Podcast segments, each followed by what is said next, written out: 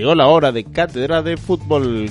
Este es el podcast que no solo te entretiene, pero te da todo lo que necesitas saber sobre el deporte rey. La pelota la recuperó Guillermo, un quite limpio y fenomenal. Pelota en dirección a Eduardo, el cerebro del equipo. Lleva la pelota, levanta la vista, lo ve picar a Douglas por la punta derecha, le mete un pase formidable. Douglas corre, se encuentra con la pelota, levanta velocidad, se saca un defensor de encima, va a levantar el centro, se encuentra Cristiano en el área, la acomoda con el pecho, le pega Chilena. Y bueno, estamos acá con otro episodio de Cátedra de Fútbol. Como habíamos prometido, este es el segundo especial de la Copa América. Y hoy tenemos unos temas muy espectaculares. Vamos a hablar de la Copa América, vamos a hablar del Mundial Femenino, que acaba de terminar en Francia, y también vamos a hablar de la Copa de Oro, que son tres torneos grandes que todos terminaron el mismo día.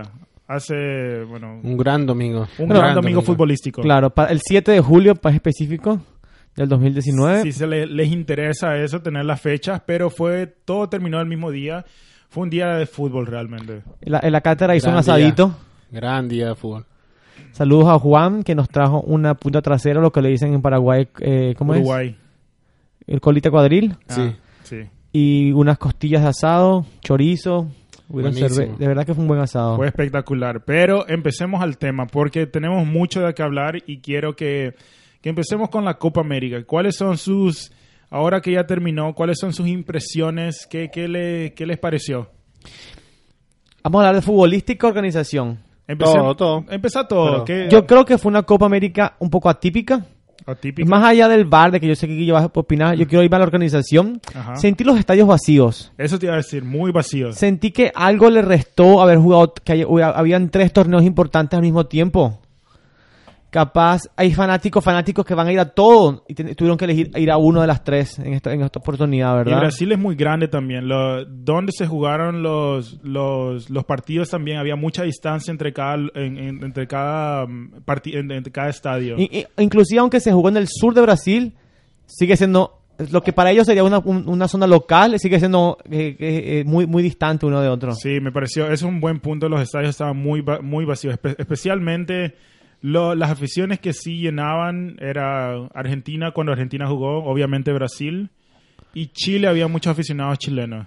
Y si Sí, lo- los que, Chile, que están Colombia, abajo. Colombia también trae bastante, también. pero sí, es Pero le, se, se vio vacío los estadios. se Y que vamos a hablar de eso, porque cuando comparamos, por ejemplo, la Copa de Oro, um, eh, lo- los estadios estaban totalmente llenos, especialmente cuando eran, um, cuando, cuando pasaron la, la etapa de los grupos ya, estaban muy llenos. Pero eh, eso te parece en la organización, ¿qué, qué, qué te pareció el fútbol, el, el- el- el talento?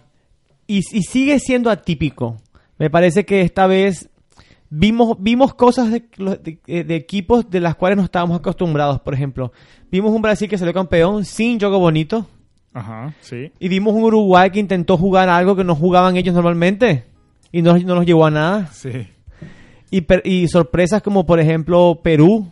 Fue una- obviamente fue una gran sorpresa. Eh, Venezuela en el grupo fue una gran sorpresa también. Por eso, por eso digo que fue atípica. Yeah. A mí me gustó, o sea, hubieron, hubieron buenos partidos, hubieron, o sea, de partido decente. Hay, hay unas cuantas cosas que a mí nu- nunca me gustaron de la Copa América, que es eh, los tres grupos que pasan los mejores terceros, que tienen dos invitados, eso, todo eso no me gusta. Pero yo creo que Qatar no, no desentonó mucho. Eh, Japón tampoco, ta- Japón siempre muestra un, un nivel competitivo de- decente. Y, y a mí me gustó, Cristian, que, que salieron equipos como eh, Venezuela, eh, Perú. Claro. Eh, Colombia jugó también un- una Copa América buenísima. Se, se eliminó sin, sin recibir un gol.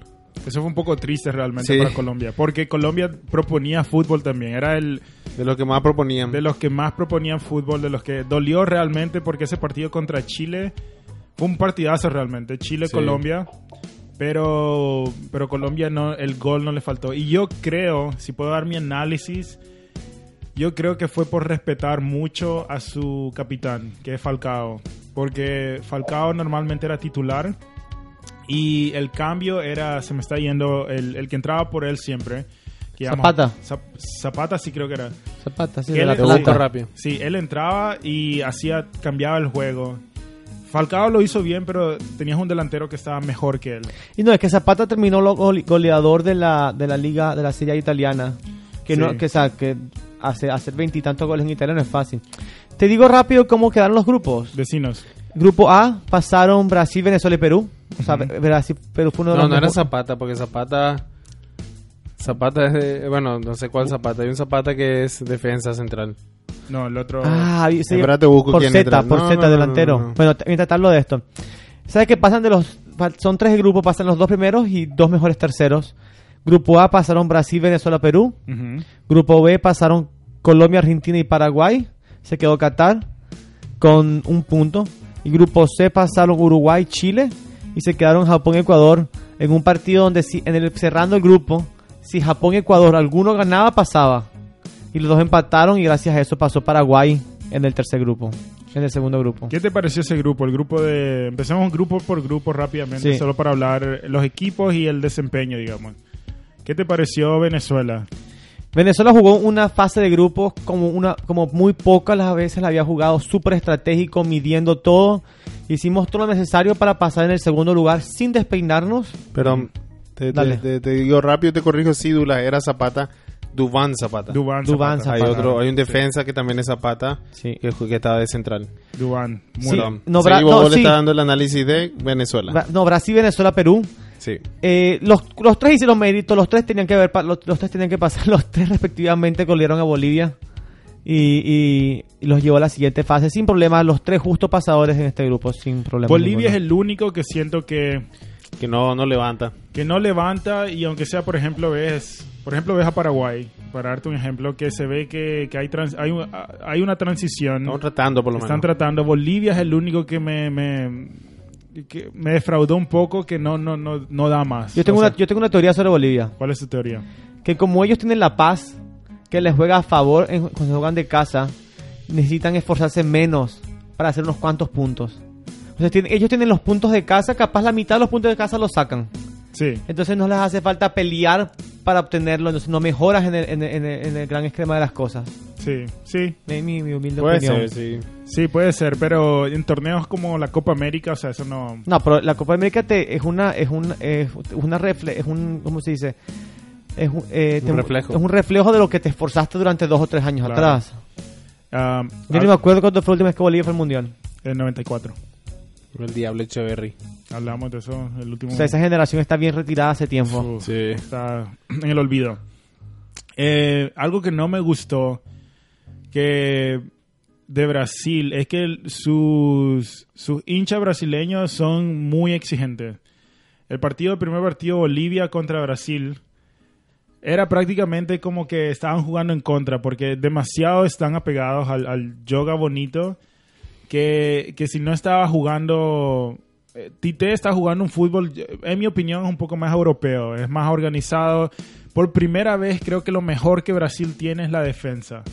Que tenés a Thiago Silva, Marquinhos, Dani Alves con 36 años 36 no, una segunda juventud. jugando como, te- como que tenía 20 años. Y, y me realmente lo hizo bien Tite, pero la, la afición brasileña no, no le gustaba eso. Pero ¿a qué más puede jugar Brasil si la- el 94% de sus jugadores de, de selección juegan en Europa? Sí, Es más difícil meterle la mentalidad la- eh, suramericana que sacarle la europea. cierto. Everton fue lo único talento local que realmente revolucionó un poco. Cuando, cuando entraba él, Brasil realmente se jugaba un poco mejor. Una gran una pregunta para Guille. Sí. Brasil sin, Ne- sin Neymar, ¿fue mejor o fue peor? Yo creo que mejor. Neymar demanda mucho la pelota y no siempre tiene las mejores ideas, no siempre el mejor distribuidor que, que un equipo puede tener. Y yo creo que Brasil es, es mejor sin Neymar. ¿Y, a- y psicológicamente? También, a los brasileños no le afecta mucho tener. O sea, si, si está Neymar, iban a estar bien. Si, o sea, yo- psicológicamente, pues, si, si no está Neymar, ellos saben que pueden, ellos saben que, que- que Y tienen fútbol. Yo te diría que psicológicamente Brasil está mejor sin Neymar. Porque menos drama. Menos drama, el, el, el, el- el bus- el- toda la atención de la media que ya la tienes encima porque es tu mundial, es tu Copa América y vas a tener el triple con Neymar dando vueltas por ahí en los vestuarios. Sí. Yo le puedo dar, eh, ya que estábamos hablando de, de la... de- ¿Quieres hacer el grupo B? No, ¿O no, te no, puedo tú, dar ese, ese- ese estadística? es tu grupo. Yo, yo, el grupo B. Claro. Ay, Dios mío. Bueno, en el grupo B estuvimos Espera que toco aquí. No, aquí tengo. ¿Eh? ¿Vamos a tener aquí? Bueno. No, Cristian, tengo el grupo B. Yo te lo doy si quieres. y vos te Ah, danos al el C. grupo B. Te Dame el grupo B, quiero darlas. Grupo F, Colombia, Argentina, Paraguay y Qatar. Eh. Colombia terminó con 9 puntos, 3 ganes. Argentina terminó con 4 puntos, que a puras penas al final en su último partido ganándole a Qatar fue que pudieron clasificar. Paraguay se quedó con 2 puntos, solo con un empate, no, dos, Dos empates, y una pérdida. Y Qatar se quedó con un punto. Ah, a mí no me gustó para nada Qatar. Sentí, No. eh, me gustó. Contra Argentina donde no jugaron tan bien, pero... Me, me gustó, no me gustó que Perdón, contra Colombia. contra Colombia, sí, jug- jugaron lo que tenían que hacer, pero si es, estamos hablando de la nación que va a organizar el mundial el Ah, 2022. no, para nada. Eliminaban Eso- en primera ronda. Eliminado en primera ronda en, o sea, no es para decir que la Copa América, eh, eh, pero es eh, sería menor que el mundial. No, pues sí, el- Sí. la Copa América. No digo Qatar se va a eliminar en primera ronda. Vos- ah, No, yo rescato dos cosas de Qatar. No, tres cosas rescato de Qatar. Una, eh, hicieron algo que Venezuela no hace, que es no tenerle respeto a Brasil y eso Argentina. muy cierto, sí. y, y el Qatar lo supo hacer. Dos, veo, veo, veo espacio para mejorar Qatar. Qatar tuvo momentos en cada partido donde dominaron la pelota, jugaban Sí. por el piso. Puede, puede mejorar. Que en el petróleo veo- veo- No, no, jugaron bien, Guille. No, sí, jugaron bien. Eh, Y ofensivamente los tipos juegan bien. Ese es mi tercer rescate. Lo- Los, tipos atacan bien organizados.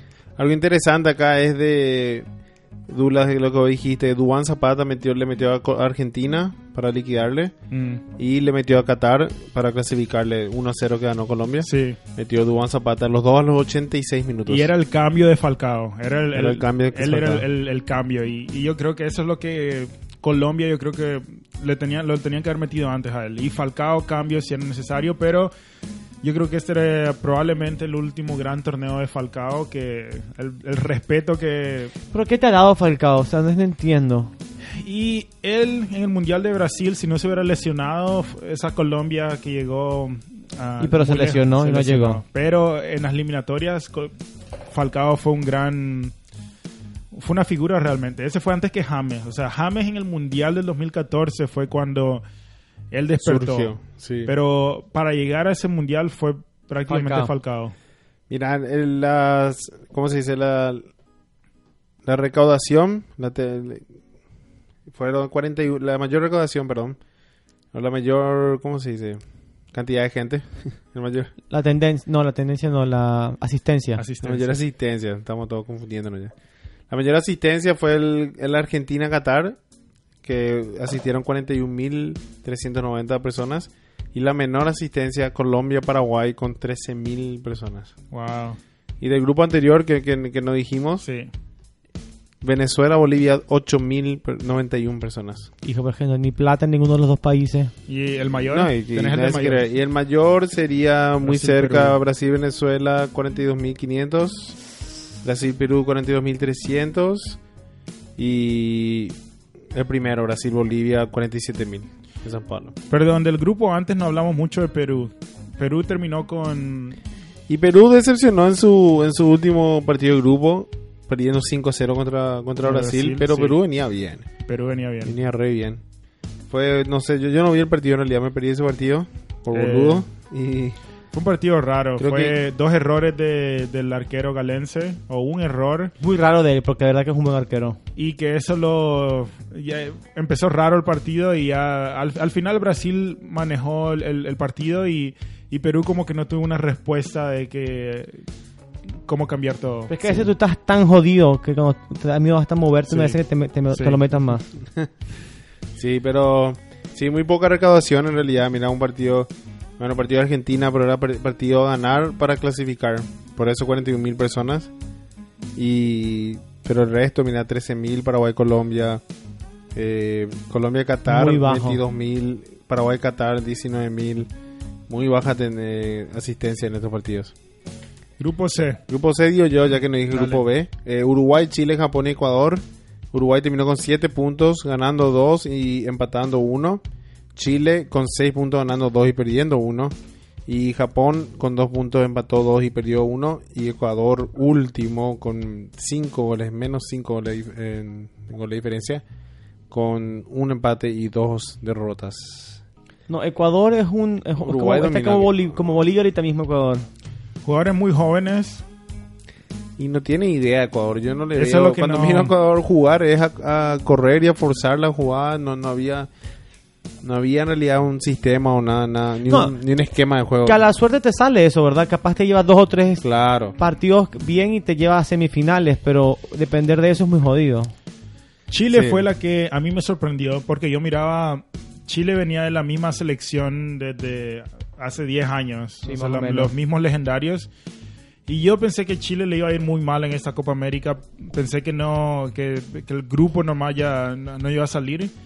Y Chile sigue jugando como equipo, sigue jugando, sus jugadores eh, importantes siguen apareciendo.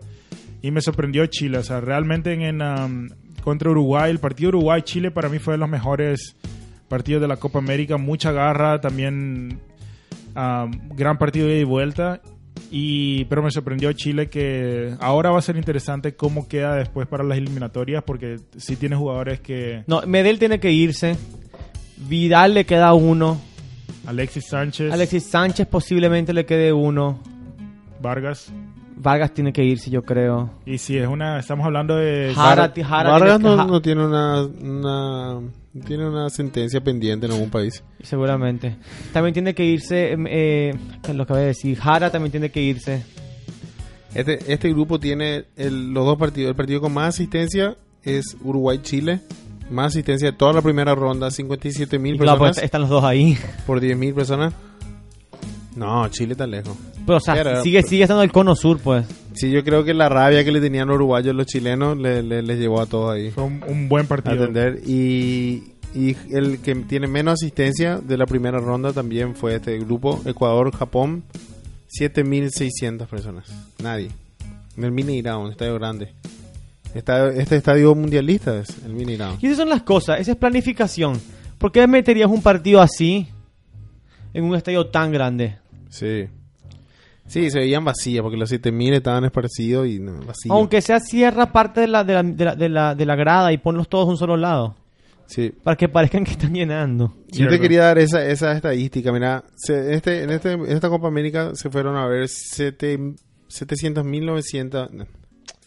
no, 700.090 797.000 Casi 800 mil personas. Sí. El 2016, más o menos.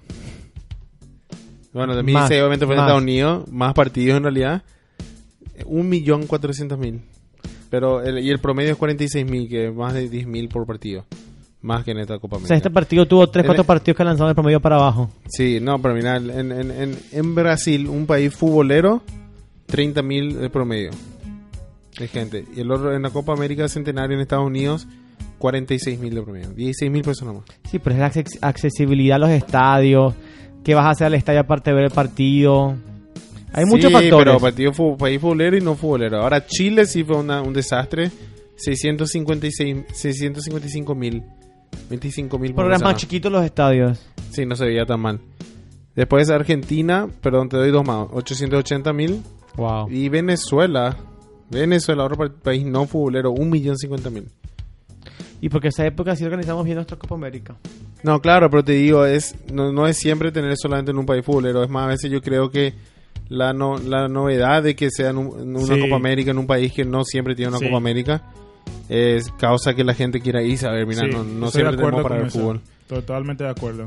Bueno, vamos a- bueno. te repasamos rápidamente cómo fueron los cuartos. Brasil-Paraguay.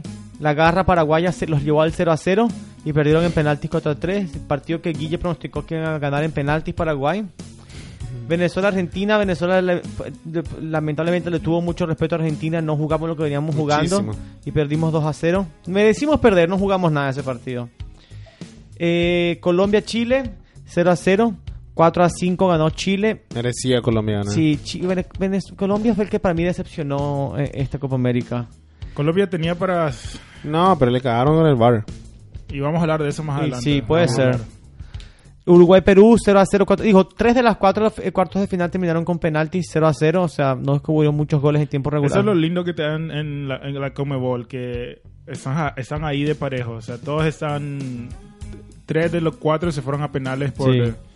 por tan parejos que están. 4 a 5 ganó Perú contra Uruguay. Otro que Uruguay venía desple- desplegando un fútbol lindo que no es habitual en ellos. No, los, nos los mermaron rápidamente en cuartos de final. En semi se dio la, en semi se dio la, la- final anticipada, que era Brasil-Argentina. Ganando Brasil 2 a 0 contra Argentina. Bien merecido. Argentina también, más allá de unos cuantos penaltis que pudieron o no pudieron ser, no desplegó nada. ¿Qué opinan?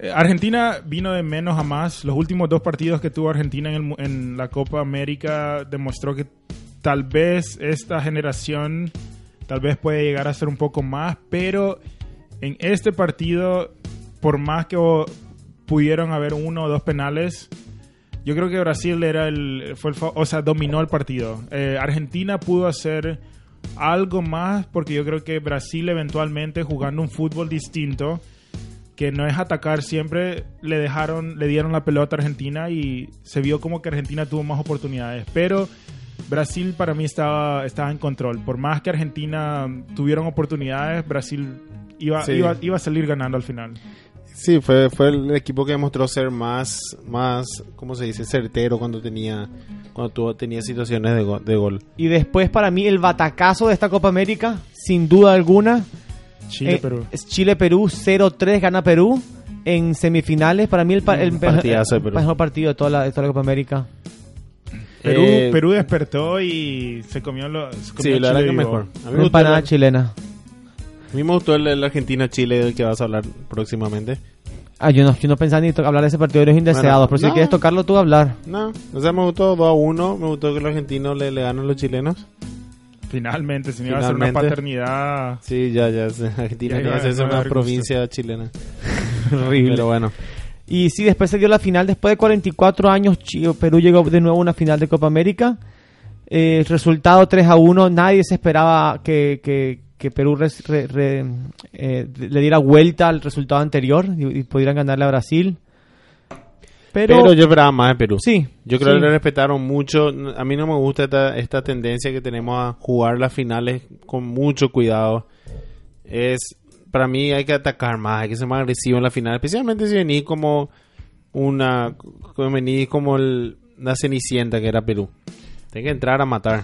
Bueno, perfecto. Rápidamente, esta Copa América creo que lo que dejó también fue la aplicación de, del VAR, de cómo, cómo funcionaron las cosas, cómo... Eso fue lo que más al final del día a veces causó más que el fútbol, fue lo que, cómo se aplicó, hubieron muchas, muchos partidos, por ejemplo el de Uruguay-Perú, el de Argentina-Brasil que hablábamos, incluso el de Chile, Argentina al final, que, que hubieron... ¿Qué, qué opinan ustedes? El, hubieron unas llamadas, unas... Yo, yo creo que cuando el, cuando el, el VAR se utilizó, ayudó. Cuando el VAR se utilizó, ayudó. Muchas veces el árbitro, no sé por qué no decidía utilizar el VAR.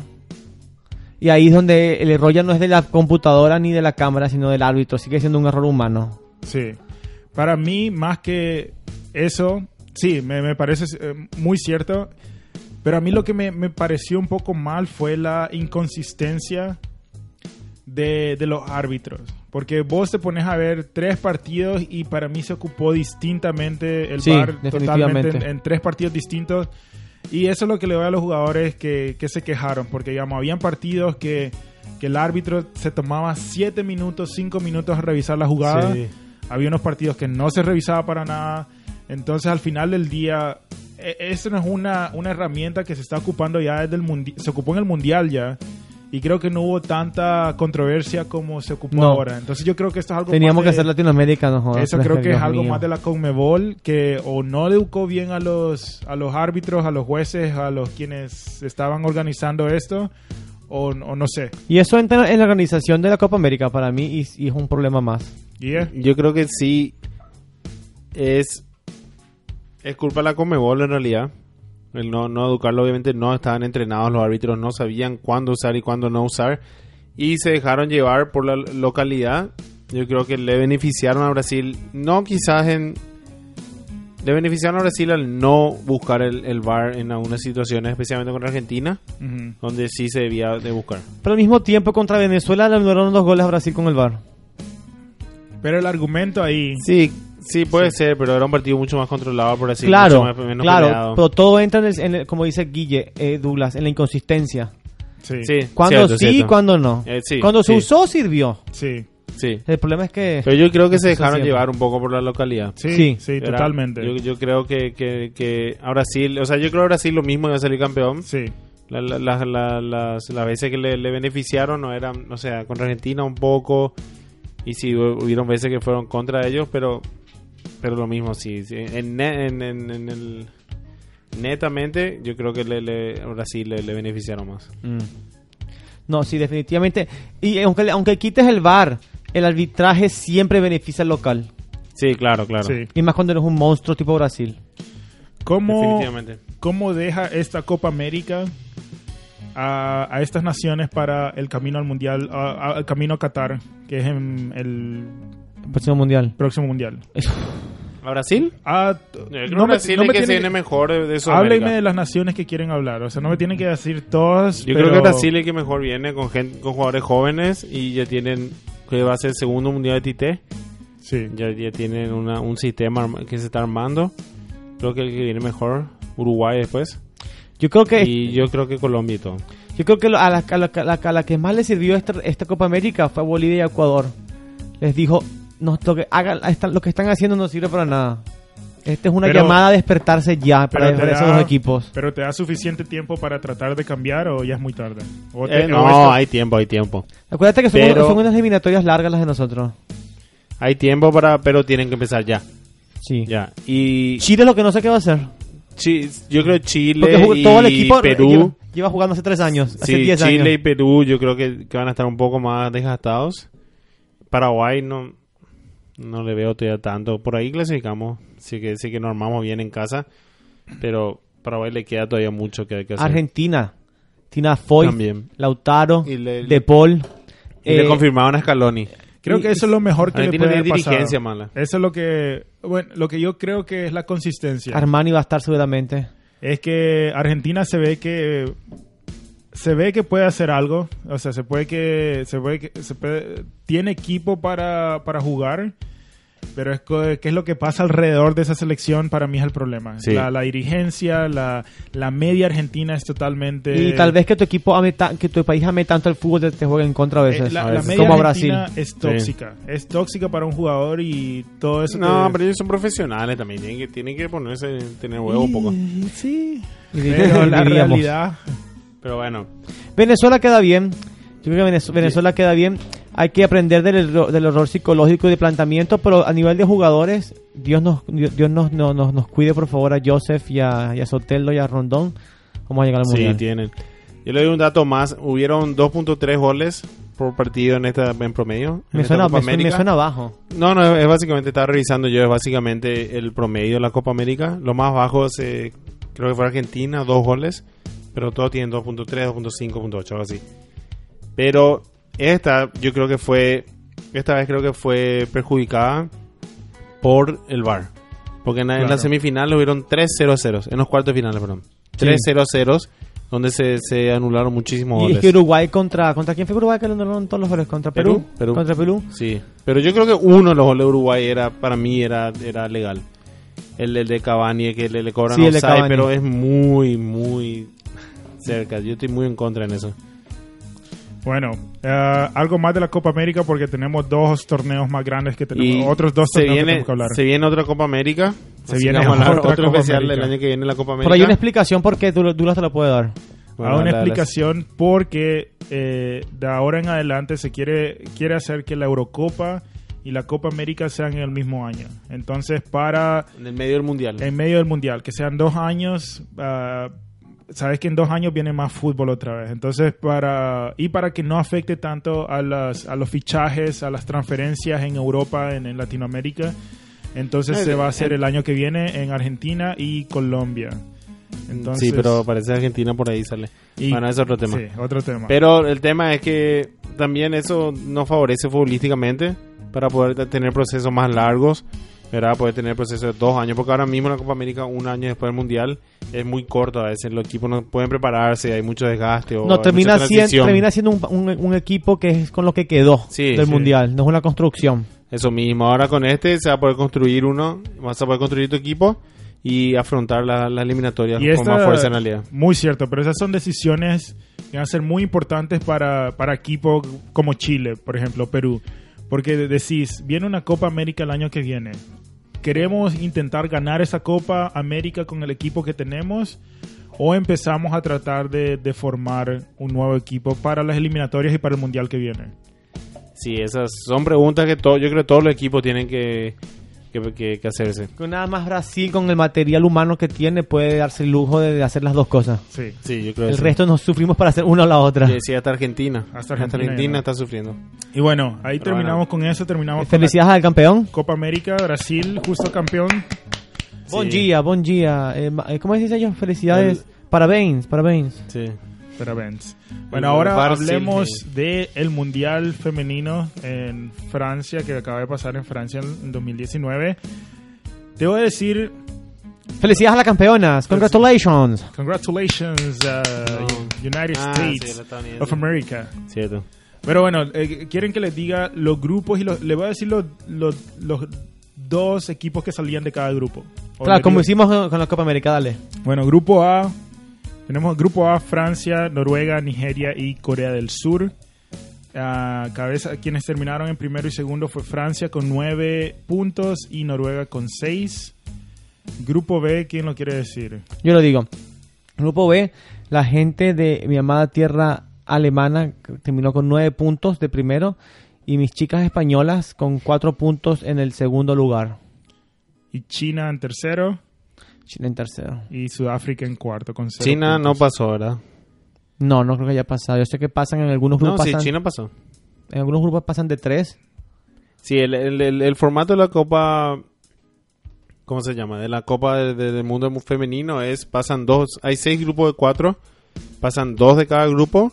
Más los dos mejores terceros. Sí, China pasó. Que en este caso fueron China y Nigeria. O sea, del grupo A. Que no lo dijimos. Sí. Del grupo A. Subo un poquito para ver el grupo A de vuelta para decirle a la gente. Pasó Francia con nueve, Noruega con seis y Nigeria con tres puntos. Sí. No, pero vamos, seis... ma- No, cua- los cuatro mejores terceros pasan. O sea, cuatro de, de seis mejores terceros. Sí. Cuatro de seis, sí. Pasó porque salió... Bueno, vamos a revisar ahora quiénes pasaron. Grupo B, bueno, dijimos grupo B. Grupo C, En el grupo C estaban Italia, Australia, Brasil y Jamaica. Y pasaron Italia, Australia y Brasil en un triple empate de 6, 6 y 6 puntos. Eh, gol de diferencia, más 5 Italia, terminó primero. Más 3 Australia, terminó segundo. Y más 3 Brasil, terminó tercera. Este se definió con goles a favor porque Australia tuvo 8 goles a favor. Y Brasil tuvo 6 goles a favor. Yo vi este partido Australia-Brasil. Estaba en el trabajo. Y vi cuando Brasil metió un autogol. Así. Y, y por eso perdieron contra Australia. Mm, Y eso son. eh, eh, Brasil no permite esas cosas. Brasil, ellos quieren terminar de primero sus grupos. Ellos no, no les interesa pasar de tercero. Es- Prácticamente fue una ofensa lo que les pasó. Sí. Grupo D tenemos a Inglaterra, Japón, Argentina y Escocia. Inglaterra terminó con nueve puntos. Inglaterra jugando muy bien. Son muy Ja- buenas. Japón, ah, cuatro puntos. Argentina, dos puntos. Dos empates de Argentina, que fue antes lo, lo el mejor resultado que Argentina había tenido en una Copa del Mundo había sido un empate. Ahora tuvieron dos empates y jugando muy bien realmente. Y Escocia, un punto solamente. Sí, Argentina le, empató 3 a 3 a Escocia. Eh, le- dándole la vuelta, estaban perdiendo 1 a 0, 2 a 0, perdón. Y después empataron 2 a 2, 3 a 2. Y en el último minuto, con un penal, empata Argentina a Escocia, un partidazo. Y el entrenador de Inglaterra es el ex jugador del Manchester United, Phil Neville. Neville. Neville. Ah, ese no fue el ese que- no metió un gol en el Ese no Mundial fue el del que, que 2002. estaba en, en, No, en Hogwarts peleando contra todo el mundo en la, También. en la guerra. Neville. También, pero no puede decir. Ah, Es mierda. secreta, identidad secreta. Qué puta me va a matar. En el grupo E pasaron Holanda, Canadá y Camerún y quedó cuarta Nueva Zelanda. Eh, Holanda pasó primero con un puntaje perfecto 9, eh, Canadá segundo con 6 y Camerún tercero con 3. Y de aquí sale la primera finalista realmente, porque Holanda llegó a la final. Sí, con puntaje perfecto. Holanda hasta la final lo perdió, obviamente. No, pero puedes perder en grupo sí, sí. pasar. No, no perdió ningún punto. Mm. Hizo punto perfecto y obviamente en la final. Creo que Francia también. No, eso un comentario tengo cuando llegamos al siguiente grupo, el F. Grupo F. Ah, no, estadounidense, estadounidense, perdón. United, United States of America. Con 9 puntos. eh, Suecia segundo con 6. Chile con 3 y Tailandia con 0 con menos 19 goles. Esto, esto requiere una, una felicitación a nuestros escuchas de Estados Unidos porque sé que nos escuchan mucho allá, las estadísticas lo indican. Entonces, gracias por el apoyo y felicidades por su Copa del Mundo femenina. Mi comentario era, ¿sabes que en casi, ¿cuántos grupos hubieron? Seis grupos, ¿verdad? En cuatro de los seis grupos hubieron, hubo una- un equipo con puntaje perfecto. Que eso casi no se ve en el Mundial de Hombres. Y no, porque todavía la, la diferencia en competición es Sí. un poco más grande entre las mujeres, pero yo creo que el nivel futbolístico subió mucho en- hasta en la, en la fase de grupos. Se veían buenos partidos en Argentina, Escocia, Te lo vamos a decir España está jugando bien. Bueno, dale. Vamos a decir, prácticamente solo vamos a hablar de, bueno, el primer, Octavos. en octavo fue Alemania-Nigeria, Alemania ganó 3 a 0, Suecia-Canadá, Suecia le ganó 1 a 0 a Canadá, Uh, a Italia-China, Italia ganó 2 a 0 a China, Japón, a Holanda, Holanda ganó 2 a 1, ese fue un partidazo realmente. Sí. La selección de Japón llegó más lejos en el Mundial Femenino que en, la- que en la Copa América, así Sí. que los japoneses pueden de- celebrar por ese lado por lo Pero menos. Japón venía de ser Pero Japón en todo sentido está mejorando Sí, su, su fútbol. Mujeres, varones. Noruega, Australia se fueron 1-1 en tiempo regular y se fueron a penales y ahí ganó Noruega. Inglaterra, Camerún 3 a 0 Camer- eh, Inglaterra a favor. Ahí hubo un poco de controversia con el con el VAR también de, de cómo se cómo se utilizó, pero al final del día yo creo que todo fue se ocupó, ocupó bien creo, pero un poco de controversia. Las Inglaterra, mujeres- Camerún. Sí. Las mujeres suelen respetar, yo estaba leyendo un artículo sobre esto la otra vez, respetan un poco más, o sea, igual se putean, ¿verdad? Porque somos todos seres humanos, Sí. pues respetan un poquito más la decisión del árbitro Sí. con respecto al uso del VAR o al desuso del VAR. ¿Cómo debería de ser? Estamos todavía, se pierde mucho tiempo peleando con el... Sí, deberíamos aprender de ellas en, esa- en esos sentidos. Bueno, siguiente, Francia, Pero Brasil. Una, una- una cosa, al final pe- se ven equipos eh, africanos en Nigeria y Camerún que están llegando y haciendo partidos. O sea, Alemania e Inglaterra son equipazos en el fútbol femenino que ganaron justamente sus partidos, pero no, no les sobrepasaron. No, no fue como el 2 a 0 a Tailandia, lastimosamente. Pero yo creo que están mejorando, están mejorando en países. El fútbol femenino se está expandiendo a países donde generalmente no no está llegando. llegaba con tanta fuerza. sí. Y eso es lo que creo que a Latinoamérica, si te pones a ver quiénes llegaron, Estamos estamos, atrás un poco. muy atrás en Latinoamérica. Brasil es el único equipo que... Y, o sea, si ¿Qué pones pasó? a- y a Estados Unidos, si lo, lo- lo consideran, bueno, de la CONCACAF, pero aparte de eso, solo fueron Brasil, Estados Unidos y Canadá de América. Podemos hablar un segundo, ya que Guille lo nombró, de qué pasó en ese Estados Unidos-Tailandia. No, fue un partido bien jugado y, la- y yo creo que está bien. Las mujeres, o sea, el, el equipo tiene que seguir jugando y seguir. seguir No, no, metiendo. una- claro, el hambre del gol está bien, pero ¿qué fue lo que molestó a la gente de ese partido? Las celebraciones después de cada, de- de- de cada gol. ¿Ah, sí? Sí, Sí. eso, yo, yo estoy totalmente de acuerdo con Guille. Yo cuando jugaba, yo recibí muchas goleadas en mi, en mi carrera. y creo que lo peor que te pueden hacer es que cuando sabes que un rival es superior a vos y no juegan en serio. A mí, en mi opinión, Porque no te respetan. porque siento que es peor. Están Mucho jugando peor, con vos. sí. Eh, Sí. Para mí, yo quiero que sigan jugando, que si me meten 15, me metan. Lo que El sí- problema no fue ese. el problema fue las celebraciones. Yo creo que es una, una... Tenés que saber después del 3 a 0, 4 a 0, obviamente sos superior. No tenés que... No hace falta irte a la grada. No hace falta. Te no puedes falta. eh, abrazar con tus amigas, con tus compañeras y estás listo. Y yo entiendo que, o sea, la- del lado de, la- de las es- mujeres estadounidenses dijeron, ah, hay mucha, era, es la- el primer mundial de muchos jugadores y jugadoras, y entonces así ellas quieren expresar, está bien, pero al mismo tiempo un poco de respeto al, al otro equipo. Eso es lo que... eh, es lo, lo único que yo tengo es la celebración. Los goles sí, porque incluso... Claro. Incluso Tailandia, quién sabe al final del día si, si el, te podés o no pasar por diferencia de goles. Y eso importa en un torneo pequeño. Pero eso fue lo único que, que- que me pareció. Yo estoy de acuerdo contigo 100%. Y eso. Sí, obviamente, no, no. no. Bueno, y la- el último partido fue. Ah, perdón, España, Estados Unidos fue un partidazo. Que España casi casi le ganó, o sea, jugó muy bien contra Estados Unidos. Casi, 2 a 1. casi de batacazo. 2 a 1 contra, perdieron contra Estados Unidos y el último fue Inglaterra-Suecia. De ahí, Bueno, Estados Unidos le ganó con dos penales a España. Solamente dos Sí, penales, dos los 7 penales. a los 75. Pero fueron dos penales bien penales. Yo los penales vi. sí. Sí, sí, bueno. pero lo mismo, ¿no? o sea, no- no- nunca forzaron una situación, bueno, me supongo forzaron una situación peligrosa que, que llevó Ah, al penal, Claro. pero no forzaron un gol. No. Bueno, cuartos de final, Alemania contra Suecia. Suecia ganó y ahí Alemania, que era uno de los grandes favoritos, quedó fuera. Italia contra Holanda, 2 a 0. Holanda ganando cómodamente. Noruega, Inglaterra, 3 a 0. Aquí fue cuando Inglaterra empezó a ser uno de, uno de los favoritos de ganar todo al final. Y el, eh, Francia, Estados Unidos. Estados Unidos ganándole al local. Ese fue un, un buen partido que realmente... Sí, yo, yo, no yo, yo- vi ese partido, creo que Francia eh, dejaron pasar muchas muchas oportunidades que Sí. tenían. E- Estados Unidos estaba jugando más ah, con garra y empujando la pelota, tuvieron físicamente fueron superiores, pero yo creo que Francia tenía buena calidad para para quizás cambiar este resultado. Yo, yo creo que Francia no, no- Y o sea, jugando- con la cabeza en alto tiene Imagínense si Francia ganaba. Iban a ser los dominadores del mundo Sí, totalmente. no, mejor que no ganaran.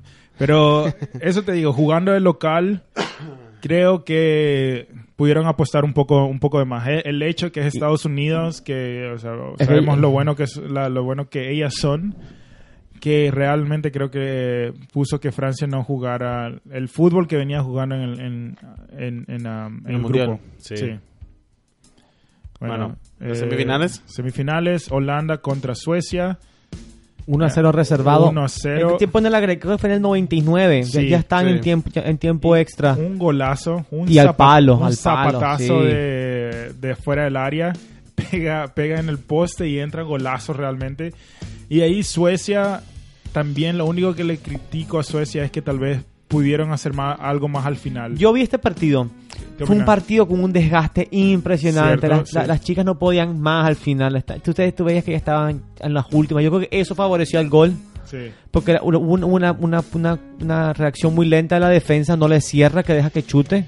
Ese partido estaba para los penaltis. Tú veías Sí. el partido y decías, esta gente va a llegar a penalti, no, no se puede más. Y la, la defensa no cierra a tiempo y la, y la tipa saca el, el último chute con la última gota de energía de su cuerpo y la mete, ¿dónde la mete? Entre Un- tres, al lado del palo. Un golazo, un golazo. Sí. Eh, y la otra semifinal fue Inglaterra-Estados Unidos. Esta no la vi. Buen partido también. Ah, Inglaterra creo que sufrió mucho de... Tuvieron unas cuantas oportunidades al principio que no aprovecharon. Y esto después jugando contra Estados Unidos la pagás al final. Porque Estados Unidos es un equipo que viene... Empieza lento, pero al, al finalmente son muy constantes en lo que hacen. Y los Sí. Estados Unidos no te perdonan ni en la guerra ni en el fútbol. Nada. A menos que sea fútbol de hombre. Pero sí, sí, te- totalmente de acuerdo. Eh, Inglaterra perdonó demasiado y, y al final terminó pagando por eso. El, que no lo- el que no los hace, se los hacen. Sí. Y el- la, la final para mí fue un dominio total de Estados Unidos. Sí. Creo que vimos con Cristian y con unos más otros integrantes de la cátedra cuando estábamos haciendo el, el asado. Y ese partido pudo haber terminado 5 a 0 porque al final Estados Unidos tuvo por lo menos tres o cuatro oportunidades que no, no completaron. Pero te digo, esto viene del desgaste que tuvo Suecia contra, contra Holanda. Cierto. Ese Eso- partido lo corrieron muchísimo. Y jugaron un día después que Estados Unidos también. O sea, tuvieron Sí. menos tiempo de recuperación. Que todo eso en un, mundial, en un torneo corto Se suma. pasa factura. Bueno, y Las ¿Qué estadísticas de acá. Ah, no. estadística, bueno, sí, eh, podemos hablar de estadísticas y después quiero eh, y después vamos a hablar de un poco más sobre el mundial de, de- de mujeres. Entonces, ¿quiénes terminaron como goleadoras? Tenemos un empate con seis goles. eh, Megan Rap- Ra- Rapinoe, Que es capitana y la, es la que usa el pelo de colores. Alex Morgan con seis goles de Estados Unidos y Ellen White de Inglaterra con seis goles también. Que irónicamente es white. Yo creo que la, la inglesa tiene un poco más de mérito porque no, no tuvieron una goleada 12 a 0. eh, donde la- las estadounidenses metieron muchísimos goles, ¿verdad? Te busco rápido. ¿Cuántos goles metieron en ese partido las dos americanas?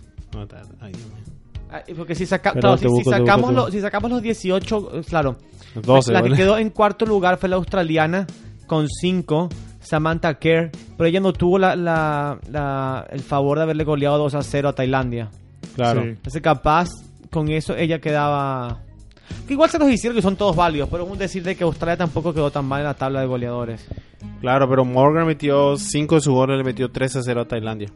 Ah, Alex Morgan. Y bueno, Rapinoe le metió solo uno, así que un poco más. Rapinoe, merecido. para mí Rapinoe fue la jugadora, la jugadora del torneo. Y creo que salió y bota la- de oro del la- torneo. La, Sí. em, la jugadora del torneo fue Megan Rapión.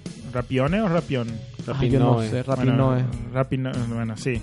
Terminó como eh, goleadora del torneo y como mejor jugadora del torneo. Eh, la portera menos imbatida, o la mejor portera fue la uh, holandesa Sari Ben Benedil. Y la jugadora revelación fue Julia Wynn de Alemania. Y el premio al FIFA Fair Play, o sea, el juego limpio. Francia. Francia, porque tenés que darle algo si, si bueno, jugás en de local. No te dejan salir del aeropuerto. Claro. ¿Qué opinan? ¿Cómo terminó, cómo termina eh, este mundial para el fútbol femenino? Súper bien. No, te voy a decir algo. Eh, no quiero hablar de la política ni nada. Pero el Mundial Femenino, le, le- le- para mí, la, mucha gente dice que no, hubo, que, que no va a afectar, pero haberlo hecho al mismo tiempo que la Copa América. No, perdón, corrijo. Que la Copa América ya han hecho al mismo tiempo que el Mundial Femenino. Y la Copa al mismo tiempo que el Mundial Femenino. Favoreció el Mundial Femenino, porque aún con competencia, fue el torneo más visto, fue el torneo con más asistencia y con más cobertura. Sí, cierto. No, claro, definitivamente. Y también se ve un crecimiento en, el- en la, en la- en la Copa del Mundo. Eh, generaron muchísimo más dinero. En, la última Copa generaron solamente 73 millones de dólares. Esta Copa ya están generando 130 millones, que es un, un salto gigante en realidad si pensar en porcentaje. Casi el doble. Sí. eh, y también, mira, te, te cuento que esta es la UEFA usó este torneo para eh, definir quiénes se van a las Olimpiadas el año que viene. Y clasificaron Inglaterra, o sea, como Gran Bretaña, Holanda y Suecia. O sea, ellos ocuparon este torneo para plataforma para las Olimpiadas. Sí. No Pues- me gusta para nada. A mí tampoco. Porque significa que si tenés un equipo que está en formación, que no llegó al mundial, Sí, pero es solo un año, no le da tiempo para, para formarse. y, pero te saca, te da cero oportunidades. Bueno, entiendo cómo va a ir con Inglaterra porque, como Gran Bretaña. ¿Qué pasa con la gente de Gales y Escocia? e Irlanda. ¿Cómo? Si Inglaterra va a ir como Gran Bretaña, ¿qué pasa con la gente de de, de, de, de Escocia, Irlanda y Gales? ¿Cómo ellos van a llegar al Mundial Femenino? Llegan. No, no, pero a las Olimpiadas, ¿vos decís? Sí. No, pero van como Gran Bretaña. Y claro, pero si el equipo, el equipo ya está hecho de Inglaterra, ¿cómo entran las jugadoras que son de otros países? Ah, no, y deben, deben armar un equipo, su, su Dream Team. Ok, Y bueno, supongo. ¿No te Con gusta, eso- ¿No te gusta? con eso terminamos el fútbol, el mundial de fútbol femenino. El nivel ha subido enormemente. Fue un Sí, mucho más apoyo en, en- en el mundo y yo creo que los partidos se ven mucho más Sí. entretenidos. Mira, y- y, lo organizaron bien muy buenos. y hubo buena asistencia y el VAR no, no, no causó disputas. Y creo que esto es No. un, lo único que a Latinoamérica es un, un, un llamado de atención de que hay que poner más recursos y más apoyo al fútbol femenino porque Europa... Sí, yo quisiera poder ver a Colombia, a Uruguay, a Venezuela ahí luchando por las semis. nos están- Bueno, Venezuela, que hizo bien en el sub-20. Sí, Ahora va, va- va a estar subiendo, ojalá. esperemos. Y bueno, Dios no Copa- cuida a Deina por miles de años. Copa Oro, Gold Cup, No es Copa de Oro, Copa, Copa Oro. Oro. sí. Copa Oro, sí. Copa Oro. No se confundan. Bueno, Hay una Copa de Oro. No. Es la del Mundial, ¿no? La Copa no es de oro. Bueno, Copa Oro, lo que tuvo interesante esta vez que se jugaron en... Al final, la, eh, una vez que, que llegamos a la fase de eliminación directa, se jugó en Estados Unidos, pero antes de eso se jugó en Costa Rica, se jugó en Jamaica, en Estados Unidos, creo que hasta en México se jugó. Y fue algo, un concepto distinto, que el, Eran los, los cabezas de series, Sí. jugaban en su casa. Sí, en, en el grupo empezaron jugando en países distintos y eventualmente todo terminó en Estados Unidos, que me parece muy bien porque te da un premio si sos cabeza de grupo jugar en tu casa, pero al final del día la asistencia en Estados Unidos llena los estadios realmente. Hace que todos los estadios de la, um, del- la Copa de Oro estaban muy llenos realmente. Sí, un millón de personas. 31 partidos, un millón de personas. 33 mil. Que no es tanto más que la que la Copa América. 33 mil eh, en promedio. La Copa Sí. América era 30 mil. Pero los estadios mucho mejor organizados y probablemente estadios más chicos. Era un estadio de 40.000 con 30.000 personas, es buenísimo. Claro. Bueno, y te digo los grupos rápidamente y después hablamos un poco del- de, de cómo todo terminó en la Copa de Oro. Grupo A, México, Canadá, Martinique y Cuba. México terminó con tres, ah, ganó los, los tres partidos, nueve puntos, Canadá seis ah, puntos, Martinica tres y Cuba cero. Cuba muy mal Que realmente. jueguen béisbol. Que jueguen béisbol y exporten comunismo. Eh, Muy mal. Sí, y- pero yo creo que, que... Sí, perdón. Sí, hubieron jugadores de Cuba que desertaron la selección con una vez en Estados Unidos que Que siempre afecta. siempre afecta, eh, afecta al fútbol más de Yo, te- lo... yo tengo un chiste. No, no, pero... Bueno, ahora el Que es un cuarteto. ¿Qué? que- Es lo que queda de, lo- de- de una orquesta cubana después que van a Estados Unidos. Muy mal, capitán. muy Pero mal, bueno, Cristian. el, yo creo que todo lo que sí se ve bueno es que Canadá por lo menos está ganando los partidos que tiene que ganar. Sí. No, Le tiene que Canadá... ganar a Cuba, le tiene que golear a Cuba, le tiene que golear a, a Martinique y le goleó. Sí. ¿Verdad? Eh, que, que Canadá yo creo es un país que está en, en, en alza en la CONCACAF y, y va a estar peligrando para ir al, para el próximo mundial. Canadá es un equipo que ha mejorado mucho, realmente. Sí, porque a veces yo, yo le veo a Paraguay los partidos que tenemos que ganar y golear, no Sí. ganamos, empatamos, o, o Claro, como porque- a Qatar. Porque el A mundial. Qatar era a ganar y empatamos dos. a La clasificación no se logra en, Barra- en, en- en- en Río, no se logra en Buenos Aires la clasificación ni, ni, ni, en, ni en Montevideo. Se logra en La Paz, en Quito, Sí. tal vez, tal vez en Lima. En Caracas, obviamente no. Porque no se juega, se juega en el San Cristóbal. Pero Bueno. sí, muchísima asistencia tener en los partidos de estos grupos. Grupo B. El grupo B para mí empieza con la revelación del torneo y comienza con pasaron Haití y Costa Rica y se quedaron Bermudas y Nicaragua. Eh, nueve puntos sobre nueve puntos, nota perfecta Haití y Costa Rica. Increíble. Eh, seis puntos. Costa Rica es otro en el continente que tal vez no gana, tal vez no llega a las finales, pero siempre es un estorbo para el resto. Muy interesante, algo que aprendí sobre Haití, es que la mayoría de sus jugadores son jugadores que tienen doble nacionalidad, haitiana y francesa, o que se nacionalizaron haitianos porque no tienen posibilidad de jugar con Francia.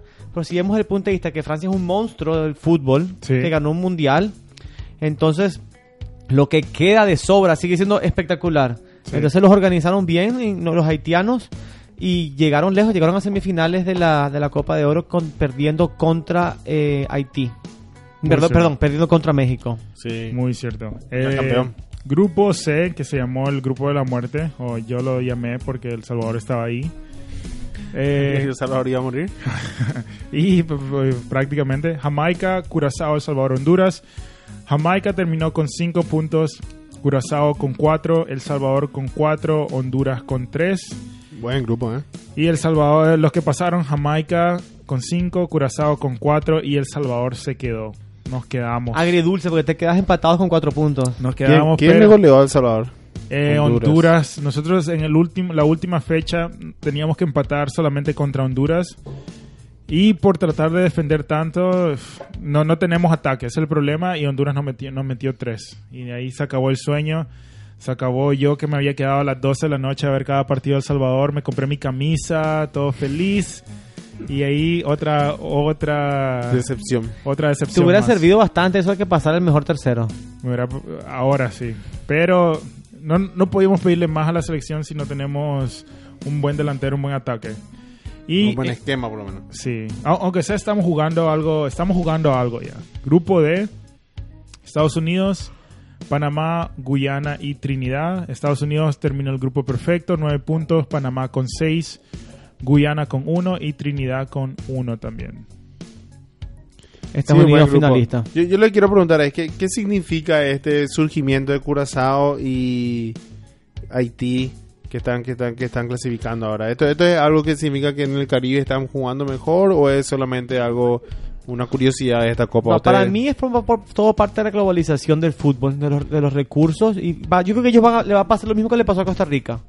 Van a empezar a llegar al mundial, Van a empezar- peligrar sí. para llegar al mundial o así. Douglas, que tiene más Sí, conocimiento. Lo mismo que Cristian dijo de Haití es que Curazao es otro país interesante que, que muchos jugadores que juegan en la liga holandesa, Curazao fue en un momento fue Colonia. de Holanda, pueden jugar con Curazao, entonces ellos ven que no pueden, no van a tener oportunidades con Holanda, entonces hay muchos jugadores que están jugando en Curazao. El nivel ha subido mucho.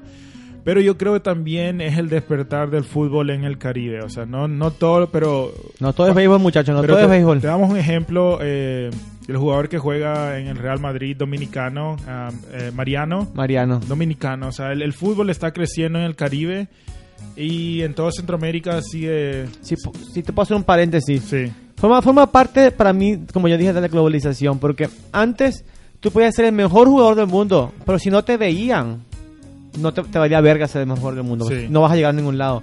Ahorita con la tecnología, los scouts, las redes sociales, todos los equipos, grandes equipos, se, se, se pueden dar cuenta de cualquier jugador. Porque Sí. los grandes tienen, tienen eh, medios para salir, para, re- para, para resaltar. sí. Sí. Entonces llegan. Como Mariano, por ejemplo. Mariano hace 60 años que iba a salir de, de- de Dominicana. Sí, cierto. Bueno, cuartos de final quedaron ah, México contra Costa Rica, un partidazo que terminó 1 a 1 en tiempo regular.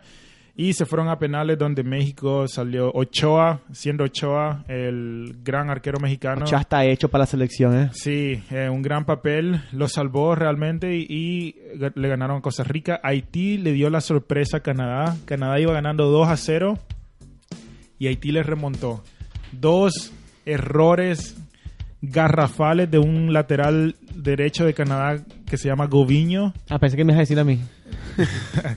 No, pero yo creo que Canadá demostró eh, Hay su fútbol. infancia. Sí, Sí, demostró que tiene fútbol definitivamente. Su inocencia. Sí. Demostró cómo, cómo, te van a remontar un 3 a 2. Sí. Un 2 a 0, perdón. Y es un equipo Haití que también es un equipo bastante, por ahí más actitud, Sí. pero bastante nuevo, ¿verdad? No, no un equipo que, que tiene, que, que sí te remonta partido. Claro. Canadá ten- tenía que defender ese 2 a 0 con todo y, y no pudo. Pero van a darle al próximo. El siguiente fue Jamaica-Panamá. Jamaica haciendo lo suyo, ganándole 1 a 0 a, a Panamá. Y el último fue Estados Unidos contra Curazao, que Curazao em- eh, fue su segunda Copa, Copa Oro y llegó a los cuartos de final y le hizo un trabajo muy difícil a Estados Unidos. Estados Unidos le ganó 1 a 0 solamente en los cuartos de final. Sí. En las semifinales quedamos Haití contra México. Haití Vi ese partido. Un partidazo. Sí. A 1 a 0 eh, eh, gana México y Estados Unidos le gana 3 a 1 a Jamaica. Y el último partido fue el clásico que se está haciendo en la este CONCACAF. partido fue el último de ese día. Sí. tenemos el día que fueron tres finales, comenzando por la Fundación Femenino, gana Estados Unidos, después Copa América, que la gana Brasil. Este era el tercer partido, jugando México, Estados Unidos, donde México tiene la posibilidad, no, Estados Unidos tiene la posibilidad de ganar su segundo torneo en el mismo día. Cierto, sí, cierto, muy cierto. Y fue un partidazo realmente. Tomó un, un- una pinte- un pincelada entre Raúl Y Jiménez. dos Santos. Eh, Gio, dos, Sí. Gio dos Santos, no, hermano, no, Gio, Jonathan, Jonathan sí, dos Jonathan- Santos. No, pero Raúl es un monstruo. Sí. el que juega en eh, Wolves de Inglaterra. ¿Cuándo Sí. se va a retirar guardado? Y El tipo está sa- está ya, pero está tiene- listo. No, pero atajó bien. No, no, guardado el no Ochoa, el, el Ah, delantero, sí, pero- que juega, juega en el otro- España. El otro ruliento. de Betis. No, pero está bien también. está- Sí, pero equipos como México pueden, pueden tener, el- tener, al, tener al veterano ahí. Es que Cuauhtémoc jugó hasta Que- los 41 años más o menos. Yo, yo, yo te iba a decir lo que a mí la impresión que me dejó la Copa Oro. ¿Qué te Yo creo que México sigue siendo un equipo superior a la CONCACAF, Ujú. pero para mí no fue el que tenía el, el mejor fútbol. Haití apeligró y Haití tenía para... O sea, tuvo sus situaciones, creó, ge- generó situaciones que, que no le dominó México totalmente. Eh, ¿quién- ¿Cuál fue el otro partido? Estados Unidos. Estados Unidos le perdonó la vida como 3, 4 veces. Ah, sí. Y que México supo usar su, no inocencia, su, su, su experiencia en el fútbol y en este tipo de torneos para salir campeón, pero no fue avallazado, no, no, no arrasó Sí. a, a todos los equipos. No. Es más, eh, necesitó un penal en, en el 99, en el- o sea, en el extra tiempo, y, y necesitó mu- muchas, ¿cómo se dice? Suerte, no suerte, pero sino que... Muchas circunstancias a favor Sí, para poder para- llegar donde llegó. Sí. Porque Sí. Estados Unidos a mí me gustó mucho como jugó. Sí, la, la, la Copa ahora dejó un, un torneo, dejó un sabor muy bueno a la CONCACAF en, en que hay fútbol. Creo que Está creciendo también. está creciendo y creo que hay, hay países que realmente pueden desarrollar de acá al, al Mundial. Ven a, a, a otro. ¿Cuál es, cuál- tú, las que tuve, tú que eres, Sí. tú que eres centroamericano y ustedes juegan con la Comebol, con la, sí, con la CONCACAF. ¿Cuál, sería el tercer, ¿Cuál es el tercer gigante que se va a unir a México y a Estados Unidos? Costa Rica. Costa Rica. Costa Rica es prácticamente... Pero una- están saliendo nuevos, nuevos sí, jugadores. sí, Costa Rica también van a una transición que este creo que también tiene que hacer decisiones importantes que tienen jugadores como Brian Ruiz, que el Navas no jugó ese torneo, pero probablemente va a jugar las eliminatorias. Pero, ¿Para qué? El pendejo ese no quiso venir. y- pero hay jugadores que, que, que- que, eh, está la transición y ahí eso va a ser importante cómo Costa Rica ah, hace esto mo- eh, para las siguientes eliminatorias. Que yo sé que es un paréntesis, pero algo que quiero hablar también es porque acaba de pasar en la, en la última semana es la nueva el formato para clasificar al Mundial del 2022 que va a ser Qatar De la CONCACAF. de la CONCACAF, porque está, está haciendo en todo lo que es la CONCACAF, está, hay mucho debate de lo- del nuevo, del nuevo mm, formato, porque prácticamente lo que se hacía antes, todo terminaba con una hexagonal, que eran lo- los, mejores seis equipos y antes de eso se una cuadrangular. El problema a veces era que vos podías terminar tu llegar al mundial podía terminar tres años antes. O sea, tu, tu camino al mundial, si, si no llegabas a la cuadrangular que tenías que clasificar, prácticamente quedabas afuera. Muy, Ahora- y muy pronto. muy pronto. Lo que la FIFA trató de hacer ahora es que todos estén participando el mayor tiempo posible antes del mundial. Entonces lo que hicieron ahora van a tomar el ranking FIFA que, que- que el ranking FIFA toma toma en cuenta amistosos, Copa de Oro, Copa todos los torneos Todos los oficiales. partidos oficiales de la FIFA. Y los primeros seis van a entrar a una hexagonal directa ya. Que de ahí van a salir los primeros tres puestos para quién va a ir al mundial. Entonces ahí ya están los primeros seis ahora mismo y eso va a ser empezando el año que viene, en 2020. Ahora mismo sería um, eh, Estados Unidos, Costa Rica, México, Jamaica, Honduras y El Salvador. Nosotros entramos en sexto. Pero Entran. ahora mismo, pero ah, compitiendo con muchos equipos, Panamá, Canadá, Haití, Curazao están pueden alcanzar a El Salvador. Los primeros tres países por, por el punto FIFA ya están inalcanzables ya. O sea, de acá al año que viene ellos ya están en hexagonal. ¿Qué pasa? Es que los otros equipos entran a... Espérate, ¿cuántos puestos mandan ustedes? Tres y medio. Está uno complicadísimo. Es dificilísimo. Eso te dije seis equipos. Y todos los otros, otros, entonces prácticamente Pelean por el medio puesto. pelean por el medio puesto. Ya. Entonces me gusta, entran, entran, um, entran a, a un, um, cuadrangulares, eventualmente un torneo directo que el campeón ni siquiera entran por, por el seguro. Va a jugar con el, la mitad del puesto del hexagonal. O sea, ni siquiera... ¿El que quedó de último del hexagonal No, o el, el que que- quedó cuarto? El que queda cuarto. O sea que, y después de esos dos, sale el que juega contra Sudamérica. Eh, Contra Contra Sudamérica. Oceanía. Ah, wow. Entonces lo que se están diciendo es, por ejemplo, Canadá, Panamá. Panamá es un equipo mundialista que si no entra al hexagonal, el camino para ellos llegar al mundial desde- es dificilísimo. Entonces, Sí, pero le, le- le hace jugar más juntos. Yo creo que hay un poco de... lo que yo Hay creo, un beneficio para jugar, que, lo- que la selección juegue juntos, especialmente para tu equipo que... lo que yo creo que la CONCACAF se quiere asegurar Que que, los equipos que lleguen vayan a hacer un buen papel en el mundial. Creo que es lo, eh, eso creo que es lo que quieren hacer. Y hacerlo jugar es como se logra eso. Y, y los, los otros equipos, o sea, están en desarrollo. Es difícil, por ejemplo, yo te, te- te hablo como, como uno de los que sería afectado, ya sea como en la hexagonal o en el otro grupo, que es dificilísimo, porque si estás jugando contra otras 32 naciones por la mitad de un puesto que no es directo todavía, te puede, te puede, es jodido. Es muy... No, y te- psicológicamente te bajonea. Pero interesante, yo creo que este formato va a funcionar más cuando hayan 48 equipos en el mundial, porque si se hace el hexagonal y le dan tres directos, pero si le das más premios al otro, digamos, a la Capaz un puesto y medio. un puesto y medio, sería perfecto. Ahí no nadie nadie se no hubiera problemas, creo yo, pero es como ahora son tres puestos y medio que es difícil, pero así termina todo. Qué bueno. Sí. ¿Algún comentario más? mundial. Hablamos Yo no mucho. entendí muy bien, pero... No, es un- no, sí entiendo, pero es muy complicado para la CONCACAF. Y eso mismo, es complicado así ya, pero... Y somos muchas naciones también. Sí, yo, yo, yo quiero dar un... ya te- terminamos con la Copa Oro. Sí. Felicidades a México. Estados una Unidos, gran ah, copa. México, sí. Eh, yo, la, la impresión que me dejaron estos tres torneos es que se va a premiar siempre, o sea, más y más, la, la consistencia institucional de, de, de- de lo- de las federaciones. ¿Verdad? En, en realidad, ahora mismo, ¿cuál es el país que está más organizado en la Copa América? Eh, Uruguay, Perú y Brasil Cierto. para mí, ¿verdad? Chile, Chile muy, muy, muy no sé, no, no, como que están, le, le tiene muchas dificultades. Argentina un desastre, pero tiene, tiene jugadores, pero un desastre institucionalmente. Lo mismo se ve en la, en la Copa, en la, en la Copa del Mundo de Mujeres. Son países, se, está jugando cada Claro, vez Estados mejor. Unidos es el Sí. ejemplo, básicamente.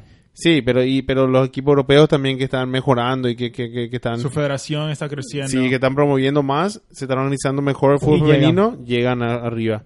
Y en la Copa Oro, que Canadá está empezando a jugar mejor, y Curazao, y como decís vos, que, que se organizan bien, y Costa Rica, están, están jugando fútbol competitivo. Cierto, y El Salvador que no- nos seguimos comiendo el dinero entre nosotros. Pero ¿no? por ahí tienen jugadores buenos, Sí. pero no, no, no Sí. llegan. Cierto.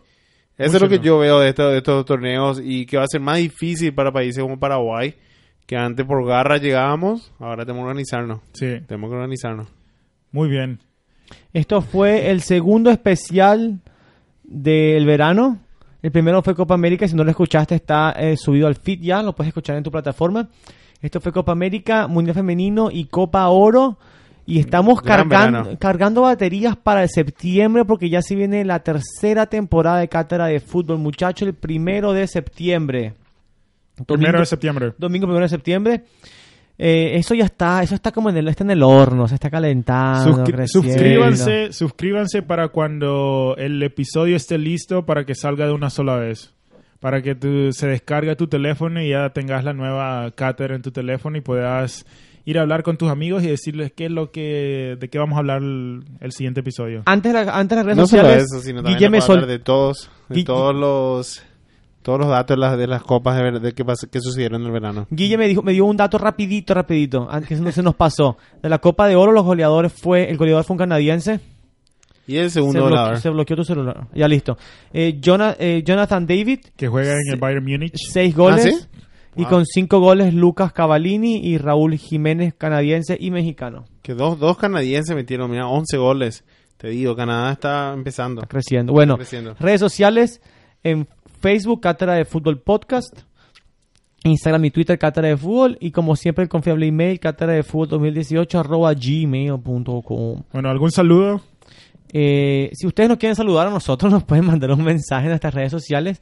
Y suscríbanse porque así, les vamos a avisar cuando el episodio ya esté montado. Yo le quiero mandar un saludo a Juan, que nos hizo el rico asado de Cátedra de Fútbol. Sí, Gran buenísimo. saludo a él, que finalmente puede escuchar nuestra la Le cátedra. descargamos ya el, el- la aplicación de... ¿Cuál, de- cuál le descargaste? La de, la de iTunes. iTunes. Porque tú nos puedes escuchar en iTunes, en Spotify, en Google Podcast, Sí, en, en Podbean, en creo. Podbean, en iHeart, en, en muchos sitios. Y si hay algún podcast favorito en tuyo Evox que... también, en el, Sí. en Sí. Evox, obviamente. Y acuérdense que pueden compartir un podcast individual. Si te gustó mucho de lo que hablamos, puedes compartirle con tus amigos un podcast en, en las redes sociales. y- O mejor aún, si vas a Facebook y compartes la publicación del podcast, eso se va a mover como agua en río. Va a llegar a muchas personas y muchos lo vamos a disfrutar. Y bueno, y con eso terminamos. Muchos saludos a todos que nos han estado escuchando. Nos vemos en septiembre. Nos vemos en septiembre con una nueva, una nueva temporada y vamos a terminar con lo que empezamos. La cátedra se ha... Dado.